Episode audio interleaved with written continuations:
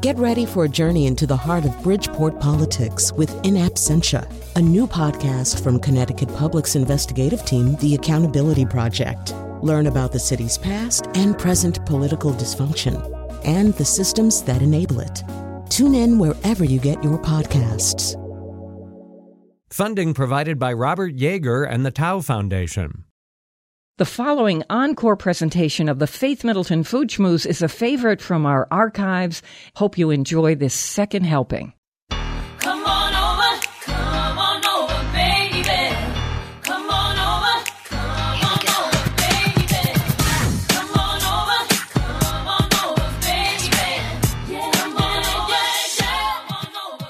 It's great to have you joining the party on the Faith Middleton Food Schmooze, inviting you to eat, drink, and be merry with us.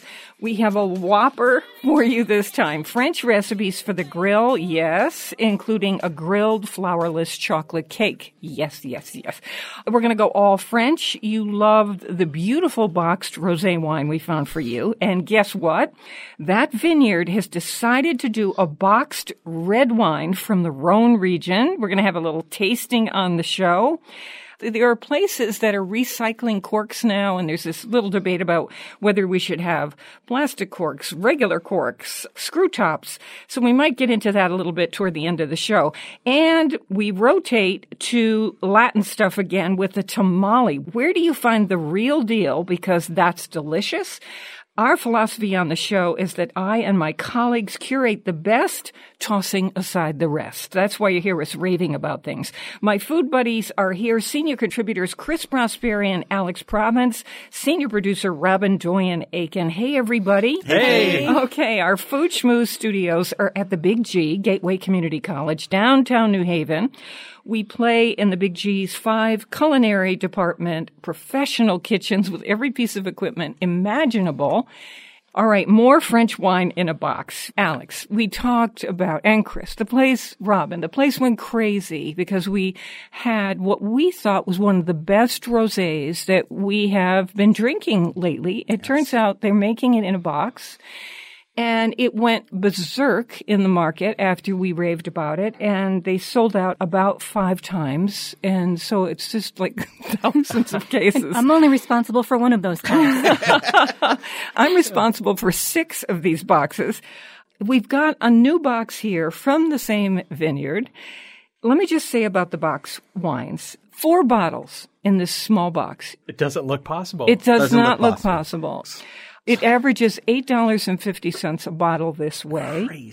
It lasts forever in mm-hmm. your fridge. You can keep it in there for months and months and mm-hmm. months because there's no oxygen contact with the wine because of the spout. So, Alex, First, you have to get over the fact that you're drinking wine out of a box because people, you know, historically think wine that comes in a box is bad. And that's simply not true. because some of it is bad. Yeah, a lot of box wines today are inexpensive industrial wine. This is not that kind of wine. Let's describe it. The box is sitting on the edge of the table.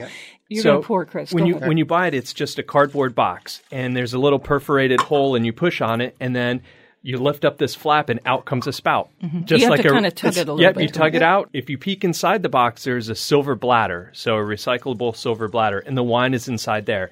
Chris is just pushing the little spout, and out comes the wine. It just pours out like um, No drip. There's a little, like a little lever on it or something. So It's like um, a little uh, wine fountain. All right, so I like yes, that. I had another image, but anyway, this is the Vin de Lumière, and it is from the Côte de Rhône region, so it means it's a red. Yeah, just in the very south of France, there's a river called the Rhone, and Côte is just hillside. So these are from the hills on this river. Grenache is the grape blended with a little bit of Syrah. And Grenache, remember, is that really juicy, fun, soft tannin, just summery, Mm. And it- easygoing wine. So this is great with all the grilled foods, from grilled Oh, yeah. vegetables to even to grilled fish. I would have this with a grilled salmon, for lamb instance. chops. Yes. Oh yeah. So Perfect. just in, Yeah. just a quick stick fire with some lamb chops and kosher salt. the Syrah gives it a little oomph, you know, it gives it a mm. little backbone so that it can stand up against grilled chicken and grilled meat or mm-hmm. a really sturdy pepper. And the Grenache is more sporty and fun. And we chill our mm. red like this. I love the chill on it. Some people don't like it that way, but we all do. So this is about the size of, you know, Cascade dish detergent. That's exactly That's the exactly size. what it is. If you put, if you, With 30% free.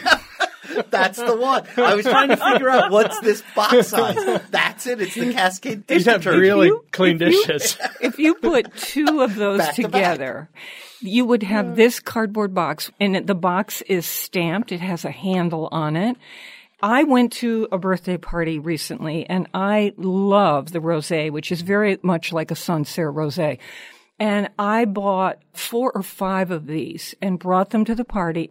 Everyone came up to me and said, this is delicious, Alex. And they said, how do I use it? And I said, well, you just go like this and it goes in your glass. And three of those is a case of wine. They said to me, what do you mean there's four bottles in there? So can you explain how that's possible, Alex? Because you just think it doesn't even visually make sense. Well, most of the weight, when you pick up a wine bottle, most of it's glass. And so a case of wine of these 12 bottles, it's heavy without the wine. Does that explain? Because they have not changed their production technique. This is very wholesomely made wine. Exactly the same. So from a winery perspective, you're cutting costs because it's you're filling a four bottle equivalent straight into this bladder. It's a lot easier for them. The cardboard is just plain cardboard. There's not fancy graphics. You're not paying for a cork. A cork can be upwards of, you know, like a quarter. A fancy one can be like a dollar. So you subtract all of these things. I mean, that's why they're, they're saving money. I'm ashamed of us because the one thing we're not talking about, people, is how this tastes. Oh, It's amazing. part. You hear us talking about geeky things like tannins and stuff. It means that when that's in your mouth and that's the thing that gives it a little structure and makes it really quite delicious with food, there's a slight dryness on the edge of your tongue as you're swallowing. And that's tannins do that. We say that tea bag effect where there's a little Sucks in a little. yeah, a little dryness and it makes your mouth water a little bit. Those are the tannins. So that's what's coming from the Syrah mm-hmm. in this wine. So the Grenache or Grenache is A Spanish grape, actually. Had to say that. and Spain invented that grape. they invented wine. um, you'll see why that's funny in a little bit. The, the combination of the two, how do we describe how those two things come together in the flavor of this wine? The first thing people will notice is there's no sugar in these kinds of French wines. They ferment it all out. So compared to other box wines, this is dry. And then in Europe and France, they don't sell wine by the grape. They sell it by the region. So this blend might change from year to year. It might have more Syrah next year if the Syrah was better. So they want you to just see this as a red Cote de Rhone and then kind of say, hey, trust me, hmm. we make good wine, just buy it. And then the blending hmm. is up to them and they, they tweak it year by year because it's an agricultural product. That's fascinating. So you taste it, you're just tasting a blend. The Syrah, like you said, Faith, gives it some structure, and then the Grenache is like a party. And so finesse. together, there's it works well. It's, It's like smart and funny, right? It's like that would be you. okay. Love this. For this box with four bottles in it, it's $34, $35. And we have everything you need, including a picture. Go to foodschmooze.org and you'll see everything. And don't be embarrassed about putting this out because in Europe, these box wines are huge, especially in France, they right? really are. You could bring it to the boat. You can bring it camping. you know, beach. places where you can't have glass. Also, for people that are like daily drinkers, so, Glass of you wine know, at lunch, There's not a better dinner. way of, of drinking because if you're a single person, pour what you need and it goes back in the refrigerator. have to You don't feel like you have to bad. finish the bottle or This is the way to Best way go. to do it. I like to make pan sauces, and so Take a I want a out of it. Mm-hmm. little, yeah, I want a little pump of wine so I can put it in a pan with those little crispy bits from some piece of meat I've been cooking, and a little pat of butter, and swirl that pan around with a little splash of this wine, and I'm good to go. It's just so useful. Some box wines we have here from some places are not good. I've tried them. I want to love them. No. Every once in a while you hit on one. This, is, is a whole one. other story. And people said to me after the rosé, "Oh, I wish they would make a red." And here it and is. here it is. and it's good, isn't it? yeah, really it's good. really it's good. more than good. It's really good. Yeah. It's a great Cote de Rhone. This is not going to be that fruit forward Pinot Noir style. This is more great with grilled meats, It's certain grilled food wine. vegetables. I would actually just sit around and drink this. It's like a magic box, though. If we were to sit around, like you, it just goes on and on and on and on until you get the four bottles out. You're like wondering where the wine's coming from, Three looking for like a hose on the floor or something. no, you are. I just keep saying, Where's the wine coming well, like, from? where? It's like a religious miracle.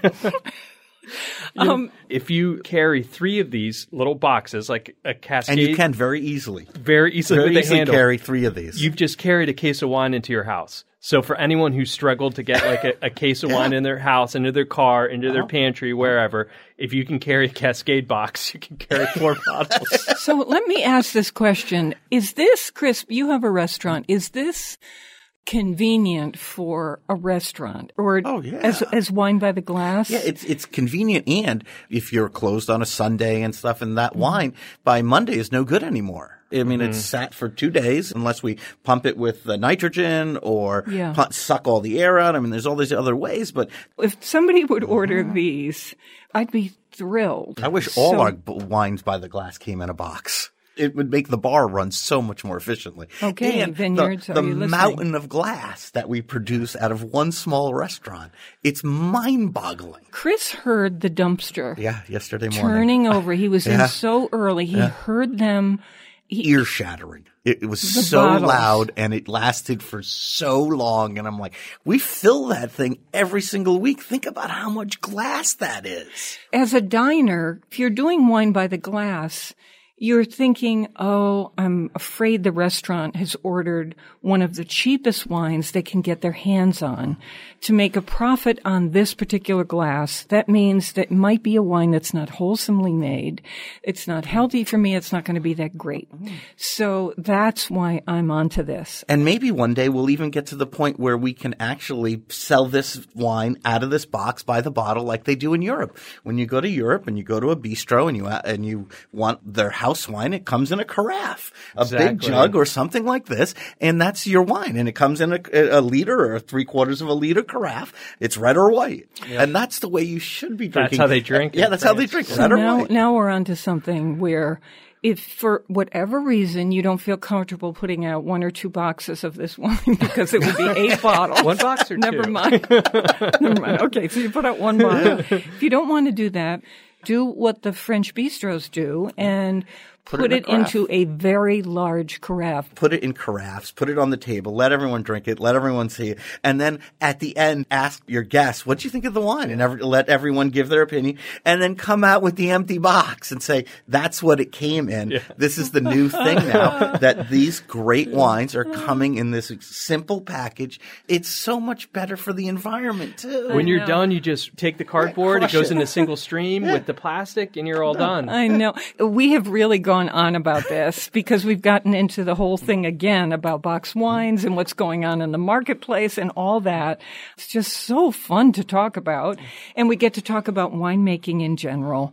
Coming up later in the show, we have this cookbook that I'm nuts about called French Grill. And we want to talk with you about tamales. Now, Oh, I don't yum. know tamales. I am just learning about them, but I just had some that were so good. And we want to know from you about where you find your best tamales. We're going to do French grill next, including that grilled flourless chocolate cake. So don't go anywhere. More mouthwatering conversation and fun ahead on the Faith Middleton Food Schmooze. I hope you will make a charitable contribution to feed the hungry. They need us. We're online now at foodschmooze.org and we'll be right back.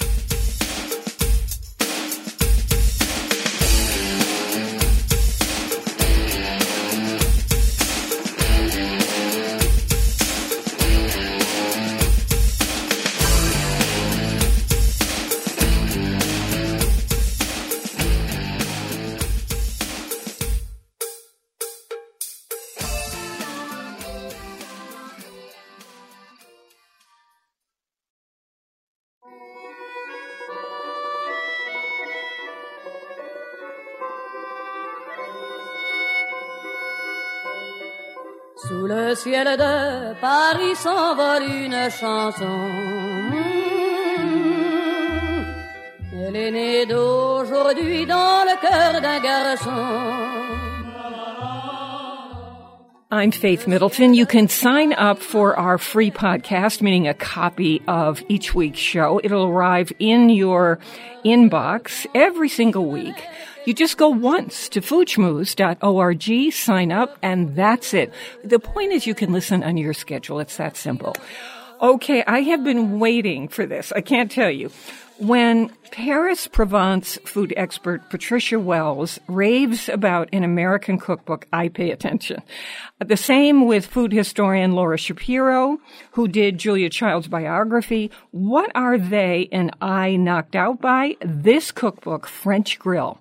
The creator is Susan Herman Loomis. It's a genius idea to do French recipes for the grill, I think.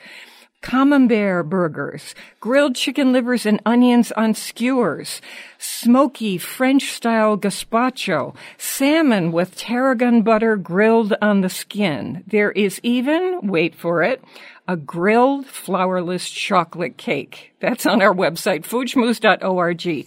Susan Herman Loomis does cookbooks, writes for all the food publications that so many of us know. And she owns and operates her own cooking school in a 12th century convent in Normandy, France. The life many of us would like to lead. Welcome to the Food Schmooze Party, Susan. Thank you, Faith. It's a pleasure to be here. You're making a claim, a delicious claim, that the French invented barbecue. Mais non, madame, that can't be true. It's, it's true, though. Mais oui, madame. Of course true. If you live in France long enough, you do uh, begin to understand the French invented almost everything. and when you start studying the history of gastronomy, what you find out is the Gauls were grilling in France, and they were grilling good stuff. They had a way with meats, and they had a way with fish, and they had a way with fowl, and it was all grilled over fire. I mean, it's a claim to be made. So yes, made it's it. absolutely a claim to be made. So I'm just going to give that to you. to. Thank you, Faith. I appreciate that. I really do. Um, I can't wait to get into some of these recipes, and you know I'm just dying to tell everybody about the grilled flourless chocolate cake. But to begin with, how would you describe this? You took recipes of yours that are based on real French tradition and then adapted them for the grill? really the impetus was my realization after living here for 30 years really that everyone around me from the moment the sun shines is grilling. No one expects the french to grill. No one outside of france knows the french grill but they grill like crazy. And i thought you know this is an untouched subject. We asked Chris to make this recipe, which is also on our website, and it is your salmon with tarragon butter grilled on the skin with this grilled potato salad that made us go crazy. One of those vinegary. Uh, did we say this is the best potato salad we've ever had? Yeah, I no think? question. Oh. Yeah, by far one of the best potato salads No I've kidding. ever had. Amazing. If, if you love that vinegary style, let's talk about how this works. Salmon fillet with olive oil, some butter, sea salt, fresh tarragon leaves, a squeeze of lemon juice, and off you go. Go ahead. So, grilling salmon on the skin is classic because the heat comes up through the skin. The skin protects the flesh of the fish, and you have this perfectly cooked, beautiful piece of fish on the grill. It takes about eight minutes.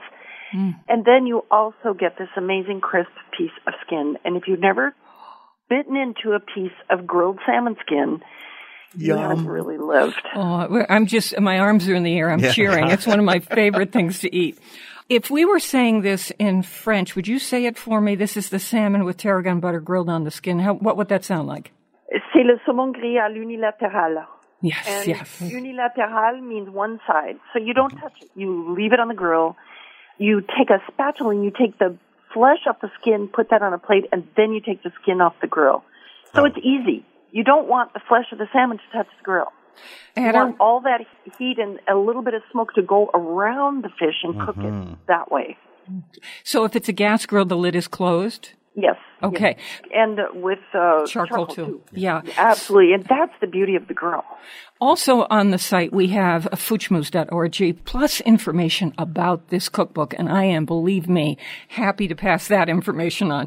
The grilled new potato salad that you did with it, Chris, we were just talking about. It's an easy recipe. I love the vinaigrette. The potatoes are blistering. When I toss the dressing on it, they're still warm, so it's soaked right up. Soaks it right up. Absolutely Wow. heaven. So you, you basically cook these potatoes and get them nice and charred. I cheated a little bit and finished them in the oven because I'm impatient, but that's not a bad thing, right? It's not a bad thing, but I have to tell you, it does have potatoes, new potatoes especially, Yeah. cook so fast on the grill. So this is a measure. Oh. This is like a Yeah. measuring stick of Oh, there's- patience. It's not the potatoes, it's me. But anyway, you take you take vinegar and maple syrup. It just made it sing. A little bit of maple syrup, salt, a little smoked paprika, olive oil, tarragon, parsley, lemon zest, and some thinly sliced uh, spring onions, and it makes this amazing vinaigrette. So this piment d'Espelette is a paprika. Can you explain that to me? Because I use the Spanish paprika. Ole. The pi- Yeah, so pimentón. pimentón. Okay, so tell me about this one. Piment d'Espelette is from the Basque country, and there's a little town called Espelette where the houses are all painted bright white on the outside. The peppers, they only grow around this town. This is a pedigree pepper, and when they're harvested, they're strung and hung from the eaves over the the house. So you see these white houses with these bright red strings of Very peppers cool. and it's gorgeous. They're not smoked so like the Spanish peppers. They're dried and then they're ground and then you have this incredible like paprika. There's a little bit of heat at the back of your throat, a little bit. I mm. wouldn't call it super spicy, but the flavor of this pepper is incredible. I just love it. You go to the Basque country and on the table you'll have a little bowl of this pepper mix, with a little bit of fleur de sel. I use it all the time. So, Chris, easy to do Easy if to you have do, just and a tiny bit of patience as the and- potatoes cook. And the flavor, right? The vinegar flavor is coming from both the sherry vinegar, but And the a little bit of lemon. Lemon Zest, and then yeah. just that touch of maple syrup to balance it all out. Mm-hmm. Now, maple syrup, we were just saying, in France is become so expensive. So, not that it's free here, but we're lucky to, to have access to it here. It is expensive here, although we have a food co-op. You know, there are food co-ops all over France, and you can get it there. It, it doesn't cost a bomb, and you don't use very much. Use a tablespoon. In this Uh-huh. recipe, it was a drop. It's just to balance out the sherry vinegar. It's not like It is. It didn't give it like this great sweetness. There's a recipe here, and I can't wait to ask you about this because I love gazpacho. Sometimes I think to myself, what would happen if I grilled the tomatoes? And what do I find but your gazpacho smoky and French style? Alex is Spanish, and he is an extraordinary gazpacho maker. So, Alex, this is really for you. So, olive oil, medium tomatoes, onion, cucumber, garlic, lemon juice, and again, this piment d'Espelette and a fresh basil. You want to do this over the coals because you want that smoke. So I put some grapevine cuttings on the grill right before I put the tomatoes on. I grill the tomatoes and I grill a bell pepper till they're charred and put them in a bowl to catch all the juices and then really whip it up with the pepper and add the spicing and the vinegar and that is it. And you chill it, obviously, right? then I chill it. Yeah. The first time I made it, I, I have a wine tasting group here that we meet once a month, and I served it. It was too cold. Now that's a French thing, though. They're like, ah, this would be better if it wasn't so cold. You know. Oh yeah, So they, you they don't like it the out refrigerator. You want to take it out so it's not like freezing cold. Mm. To, to have just a chill on it, you can taste the flavors more, correct? That's it. Yeah. And it's simple, like all the recipes, like French food is simple. I am so proud of our farm products in America. So please don't misunderstand me. I support and go to farmers markets every second that I can. However, when I go to France and to Italy, there is something about the vegetables I have there where I have never tasted anything like them. I'll say I've never tasted an artichoke before. Mm. I've never tasted this before or that before. I've tried to bring the seeds back and grow them here. It's not the same. It's not the same climate, seeds, soil, yeah. water. yeah, it's everything. So can we achieve what you achieve in France, say at your cooking school? Can we achieve that here? I think you can. Just to go back, that word terroir that you hear so much. It's the landscape, it's the heart of the people who are growing the veg. Everything goes into the flavor of a vegetable or wine or anything that's grown. So every vegetable tastes different depending on where it's raised. all the recipes in French Grill were tested in the U.S. at least once by hmm. people who, you know, mostly at markets, but not always, because I want to make sure they're good for everybody. Hmm. If somebody came back to me and said no flavor, boring, whatever, I didn't put it in the book. So yes, you can achieve the flavors in the U.S. with the recipes in this book. This is Susan Herman Loomis, and we are talking about her book, and I'm, I'm really quite excited about this. It's called French Grill. She's had the, I think, brilliant idea of taking 125 French recipes, and these are what people in France how they grill. And these are also Susan's recipes, and she has a cooking school in Normandy in a 12th century convent. I mean, it's just the most incredible thing. And a wine club. She was taunting us with the information about the wine club. Um, You're all invited. Thank you. Here's an idea of creating a camembert, you know, this cheese that so many of us love. So this is a camembert burger. And Susan says it is the best cheeseburger you've ever had. So once again, she says it's a throwdown. So this is medium fat ground beef, salt and pepper, a little ground allspice. There's a little secret ingredient, uh, fresh parsley and the camembert. So we saw camembert used during the old Silver Palate days with Sheila Lukins, where she would put it into a pasta. Uh, and it was the kind of thing where it was so rich that you felt I should go to the hospital and lie down. On the other hand, it was so crazily delicious. And I have a feeling this burger, I haven't tried this, but I want to. Go ahead, Susan. I played with this, I will admit. But, you know, I live in Normandy where apples are one of the main things that's grown here. We have gorgeous beef from the Norman cow. We have camembert from the milk of the Norman cow. And I, I was having fun with this idea, and I know how much Americans love burgers. I know how much French love burgers. So I thought this is hmm. this is really a genuflection to my region, where I took the main ingredients and put them in a burger. And I have to say, I don't even know if I believe in cooking camembert or melting it or anything because it's so hmm. good just by itself.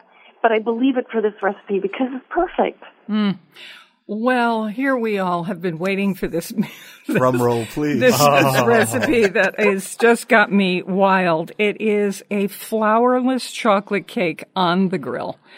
In, in some version of heaven, when I'm asleep and thinking it must contain food just the way I want it to be, this is definitely on the menu. So, it's funny how this came about. I was had made dinner, had a group of friends over. We're sitting out in the back courtyard, and it's all beautiful, and the lights are on, and I'm looking at the grill. You know, everything's cooked, and there's all this heat, and I'm like, wait a minute, that's baking temperature.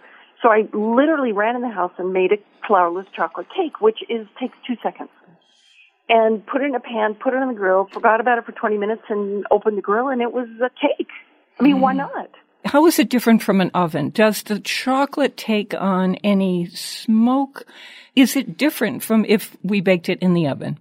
To be honest with you, it's really not unless you have a lot of smoke in your grill, which I don't recommend. So what you have is residual heat in any grill, charcoal grill. So I just wanted to use it and see if it would work. And guess what? It worked for mm-hmm. cakes and cookies and buns and all kinds of stuff. So what we've got is, if you're using really great chocolate, you've got something that is just like with sous vide, that sort of poaching liquid that makes things velvety. This cake is so incredibly delicious that I think, remember, the temperature is, it's actually 400 Fahrenheit. So it's oven temperature. And it stays that way for a good half hour after you take your grilled food off of it. So it's efficient. So your dessert's baking right next to you while you're having dinner. Neighbors are going crazy as they smell your chocolate, chocolate. cake. Think of this. People are over for dinner and you say, excuse me, I have to go over and put our chocolate cake on the grill. Uh, you know, I would just like, kiss that person on the lips who said this, said those words. Um, well, I'll tell you, the recipe is so French and it's served so often. Susan's instructions are place that chocolate and butter and salt in a small pan over low heat. You let them melt, stir it a little bit. And when it's melted, you take it off the heat and then with an electric mixer or a whisk, you do the eggs and sugar until they're all kind of foamy and then these things go together. Fold them together. And That then easy. it into a Yep. pan and it. onto the grill it goes. Simple so as that. that And that's simple. it. Really anybody can do that. Yeah. Yep. And I'm a It's terrified really baker. I, I couldn't do this. Oh, this but you know, I grew up with a mother who had fear of flour. because she was gluten sensitive or because No, because she didn't like to bake, and she didn't. She would. We didn't have those kinds of desserts, and she Oh. said, "I just have fear of flour." I don't I'm bake." so using that. I have fear of flour. yeah. So flourless chocolate cake is made for them, and this is also a good recipe for kids because it's for sure going to succeed. So everybody's proud. Well, what kind of chocolate do you personally use? Either Valrhona or Lindt. They're miles apart in some ways, but Lindt is actually an excellent baking chocolate. Yep. 52 to 60 percent is what you want. That's semi-sweet. You don't want to use a really anything darker than a 60 percent because you, there's not enough sugar in it to add moisture to the cake. Yep. You see what I'm saying? You'll I have do. Yeah, cake. we've tried it with a with a high percentage, and it comes out very dry. It's dry and everybody cries Yep. and nobody gets it, and it's all about sugar and cacao and Yep. you know it's the balance. So that's mm-hmm. why I give the percentage. Semi-sweet. This is where baking is a science. This is You know- That's why I'm afraid of flour. I'm going to No, no, use no, that. But I know I look at percentage and I go, oh my god, I'm so bad at math. But it's just semi-sweet. Drop the one, Yeah. carry Some, it have over. someone do it for you. Yeah, Just exactly. Just go back to semi-sweet, bittersweet, milk. Yes. You know, Those were the days. So, Faith, I'm thinking Yeah. that the smokiness in the cake might actually be a nice thing, right? A little I, bit. I It could be. was. But you know, you want to be careful with smoke, in my opinion, because I think sometimes we prefer smoke over flavor. And I say that in these recipes. It's like, this is not about big smoky, big fat barbecuey thingies. It's about incredibly delicious food cooked on the grill. And the grill enhances it, but you don't want the smoke to take over. You have to play with that. Yeah. I think it would be good in this cake, but you don't want too much because then you don't taste the chocolate. And we can have wine that's too cold as opposed to too smoky, and therefore we can't taste it. Uh, and that happens all the time, especially with white wine. Yeah, except when it comes to rosé. I love my rosé really Yeah. very cold. And my Oh, champagne ice true. cold. And my yeah, beer. champagne. I will agree Yeah. with you a thousand percent. You do? I thought yeah. for sure, as a French person, you No, no, would no, say- no, because warmer champagne is really not that much fun. Nope. I experiment with that a lot, and I'm here to tell you that. I really need to do that. Thank Your you assignment the for this weekend. Inspiration. I Oh, really there's a- appreciate A it. glass of champagne here. I should try it. Yeah. Oh, hmm. Warm. Uh, let's put it back in the fridge. Let's try it cold. Oh my God. Um, you're the best. That's the first thing, you, Susan. Thank you very much for doing this book. It's such a smart idea. Oh, thank you for telling your part of the work about it. I, I really hope that people will get it and and use it and really, really have fun in the grill because I must say I certainly did. How about we lead a food and wine tour and we come over and see you in that cooking school? I think that is a great idea. Chris, you have your Exactly. calendar out? Okay. Get your Thank you. calendar out, get a group together, and I'll be here. okay, Susan. Watch out. Thank you. Susan Herrmann Loomis. And the book is called French Grill. And you will see recipes from the book, including the chocolate cake and that salmon with the potatoes on the grill, that potato salad that was made, that vinegary, most astonishingly delicious thing. Uh, that's on our website too, foodschmooze.org. Hey, guess what? We found a place where you can recycle your wine bottle corks. And there's a reason they want you to do it. You'll see. We love the local. Please support your local food growers and food makers. And for an on-demand podcast of the Food Schmooze Party every week, go to foodschmooze.org. That's where all the recipes are. And of course, we'll be right back.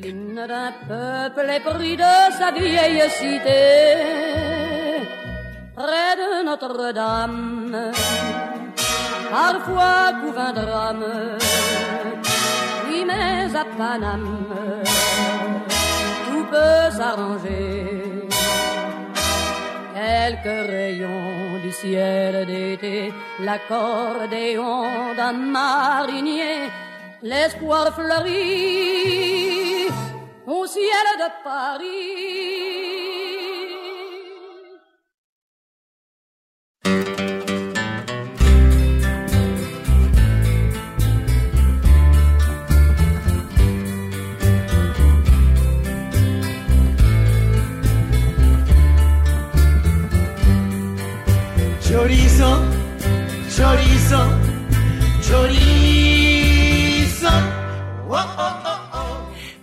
Is the Food Schmooze Party offering the richness of life and coming to you in Connecticut, Rhode Island, Massachusetts, and New York, including Westchester County, the East End of Long Island, the Hamptons, of course. The senior producer is Robyn Doyon-Aitken, plus we love her. To hear the show on Connecticut Public Radio, it airs Thursdays at 3 and 9 and Saturdays at noon. We have podcasts, our curated recommendations, always online, waiting to make you happy at foodschmooze.org. We have an assignment for you on Facebook because I want to know. Tamales. I'm just getting into them. I'm just mm-hmm. discovering the real deal. I want to know from you on Facebook if you are a tamale fan and you know where they're making really good ones, please just go on there and tell us. It's Faith Middleton Food Schmooze on Facebook. This is our segment on tamales. It was Alex's idea. He spends half his time now in uh, Phoenix, Arizona. In a cookbook that we love, we found Tucson tamales as listing one of their recipes. Apparently, people in Arizona at Christmas time give tamales as presents. They do? I want to be on your Christmas So list. it's like Yeah. you bring Christmas cookies, you bring you'd bring Christmas tamales. So Tucson Tamale is this company in Tucson that still makes them by hand. It's Sherry's like mother's recipe. Here's the story. This guy, Todd Martin, he falls in love with tamales and he falls in love with this woman, and, you know, and he marries her. And uh, he's making tamales with her family. And he said, we got to make tamales. We got to do this as a business because these tamales are really good. And by the way, if you go to Tucson dot com, you will find you can put in your zip code and it will tell you where they're sold here. We know, in fact, in New Haven, where our studio is in particular, they're sold at Edge of the Woods Co-op. Let's explain what tamales are. Yeah. oh yeah. So they're wrapped in Corn husk. Yep, simple. sometimes a banana leaf. And Depending on where they're many, from. Mm-hmm. many Latin cultures make tamales. And you pointed out they're over 7,000 years BC they've been making some form of tamale. Yep. So they have this company, Tucson Tamale, has jalapeno and cheese, blue corn and veggie, green chili and cheese, black bean and cheese for the plant based people, green chili chicken tamales. And those were my favorite, yeah. They were pretty Alex good. liked the pork. Yeah. But anyway, what's the deal on how you make these? It's basically three parts. It Ba- takes them one to two days, by the way, to make the real thing. Go ahead. you have a husk and basically you have a dough that's made from corn flour. Yep, masa. It's almost like making a biscuit. They'll take pork fat or lard and they'll whip it together like you're making chocolate chip cookies, like with Crisco or, or something, right? And so then they take the flour and they put it into the whipped up fat. What flour? Masa corn flour that's it's white goes into this whipped up lard. It's naturally gluten free. And so then with their hands with a little broth, they'll mix this batter for 15 minutes and they do it in a huge bowl and it turns into like almost like a jello texture, like this really sort of peanut buttery dough. Did you watch this in a video, or I've- were you? Did you go someplace? Yeah, so I really got into tamales. It's it's like a whole world of tamales. Oh, yeah. So they'll take this dough and they'll spread it on the corn husk, and then they'll take a flavoring. In this case, Filling. like pork, a filling, and the pork is like a braised three-hour Mm-hmm. pork and water with garlic and bay leaves. It gets shredded, and then they'll take. Remember, Faith, those chilies that come in the cellophane bags. So those are all over the Southwest, and oh, they'll they'll take that and they'll put it in hot water and reconstitute it, and you blend it until it's like a sauce. So that sauce goes into the pork, into the filling. You smear this dough onto the leaf. You pour it like a little mohawk of your filling, and then you fold one side over, fold the other side over, and tuck under the tail, and then it gets steamed for sixty minutes.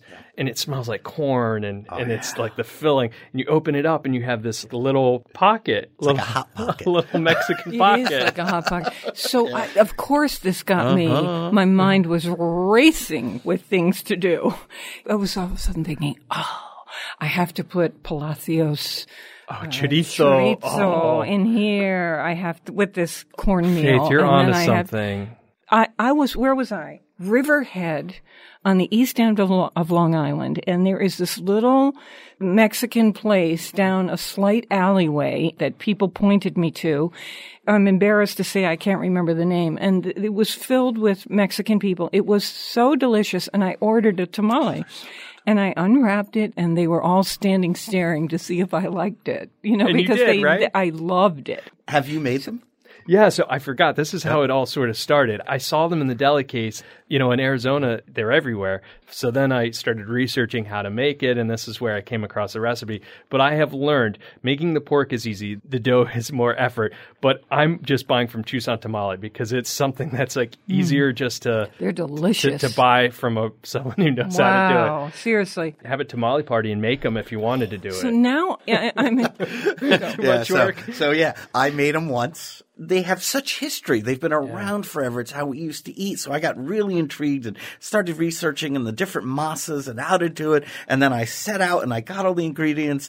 And Faith said it at the beginning. They take two to three days to make. My Here's what happens. looked like a bomb went off. no, you start and then you're on Social Security yeah. before you're so, finished. So, now you just find the best one that you can get. I really at home want to find a way. How could we do this?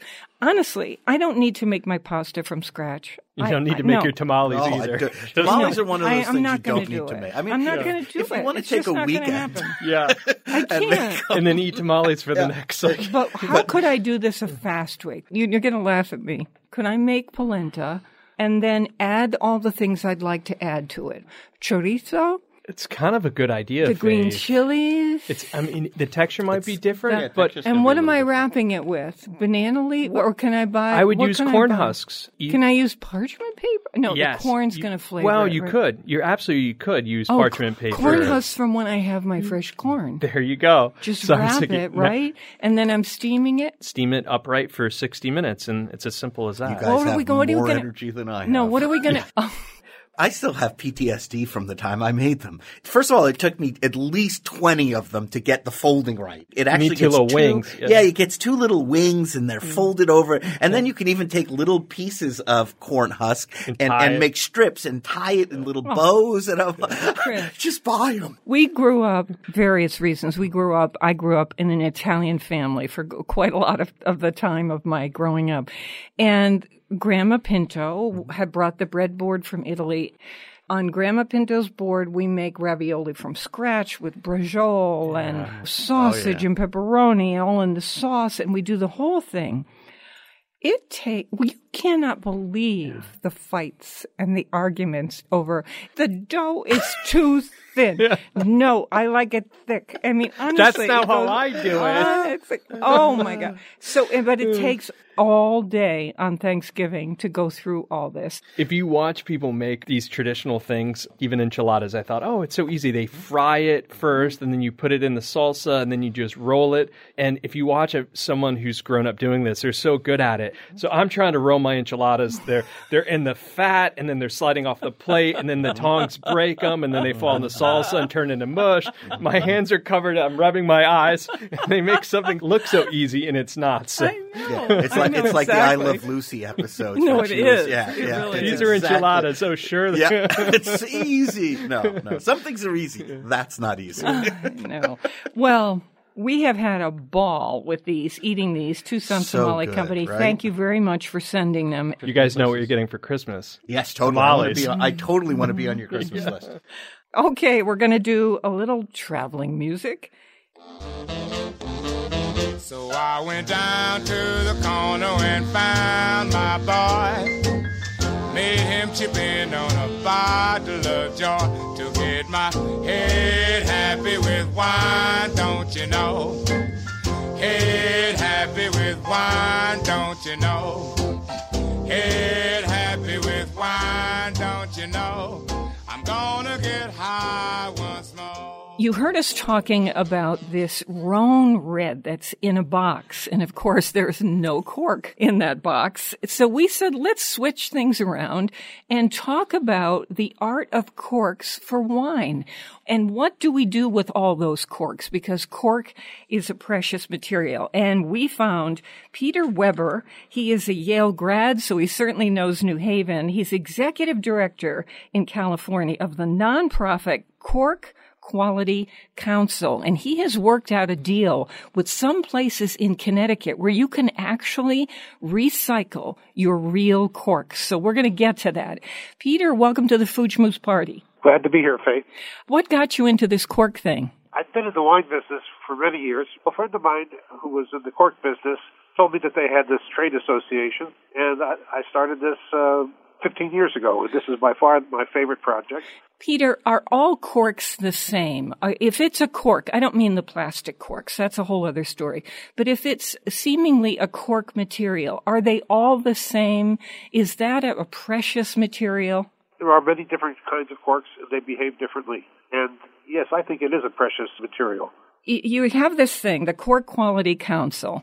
I'm assuming that that started because they were running into some problems, right? Uh, certain corks were seeping. There was a little bit of sort of mold, mildew getting into the wines because of them. Is that right? Well, that is right. And quality control is very important. And one of the first things that we wanted to attack was this mildewy off aroma called cork taint. And they asked me to try to find a way to do that. And I think we've accomplished that goal several years ago. We're proud of it. What, what did you do? How'd you do that? Well, the cork taint is actually a uh, residual chemical from microorganisms. It's common in, in pretty much any kind of wood product. I smell it myself when I go to the store, apples, raisins, carrots. The problem is people don't take their carrot up and hold it under their nose and regard it before they consume it. So the TCA of the wine was much more noticeable only because obviously we do smell our wine before we drink it. I have a good friend, Don, who used to say that he could smell this taint in apples. And then all of us, you know, are like, really? Who? You've just proven him to be correct. There is cork taint or the same chemical on, on things like apples. So that does raise the question why we should use corks at all if they're so porous. Uh, why don't we go straight screw top? What do you think, Peter? When I said that the commodity is precious, I didn't mean it was rare. The cork forest in the Mediterranean is over five and a half million acres, and there's plenty of cork to go around. Besides, uh, obviously, when you harvest cork, you're just taking the bark off the tree. You're not cutting the tree down. And those trees in that forest are, are vitally important to the Mediterranean region. So actually, people at, at the World Wildlife Federation and whatnot are very much in support of using cork because they want to preserve those cork trees as a valuable Uh-huh. resource. From a closure quality standpoint, a good cork is very much better than uh, an alternative. And, and frankly, the leaking of corks is almost always associated with the bottling conditions, not so much the material. like the bottle Um, got too hot yeah. and the contents pushed out, right? That can happen, or it can freeze. Same thing. Chris, yeah. So why recycle and what do they do with the corks? Do they reuse them? Sure. Uh, they really repurpose them. We work with several partners in Connecticut. There's one company called Cork Reharvest. They generally have collection locations at every Whole Food store. There's another company called Recork. They originally were, well, they still are a very large uh, shoe company. They wanted to make their cork insoles out of recycled cork. Yeah. I just got off the phone earlier this morning with the executive director of the Darien Nature Center, and they raise money by recycling corks there as well. So there's some places locally. So I understand that people are reusing cork for other materials. This is all part of a recycling philosophy. I think it comes down to the fact that most consumers prefer cork. A good cork, I think, makes the wine taste better. Because Yeah, isn't that psychologically proven? Isn't that a fact that the sound of a cork coming out of wine like puts us in a certain mood and gets us ready for that wine? Absolutely. I, I believe you're referring to a study performed last year, I think, in Oxford. We have seen the same results when it's done with pictures, now when it's done with sound. When people think they're drinking wine from a cork finished bottle, they think it's better. Right. This is one of those things where people could really get into some interesting debates. Thank you so much, Peter. And um, thanks for passing on the info about the recycling program. Really appreciate that. Sure. Peter Weber, who is a Yale grad, he knows New Haven. He's executive director of the nonprofit Cork Quality Council. We are on Connecticut Public Radio Thursdays at 3 and 9 and Saturdays at noon. Weekdays, listen for my 60 second food schmoozes and never eat more than you can lift. In New Haven, I'm Faith Middleton.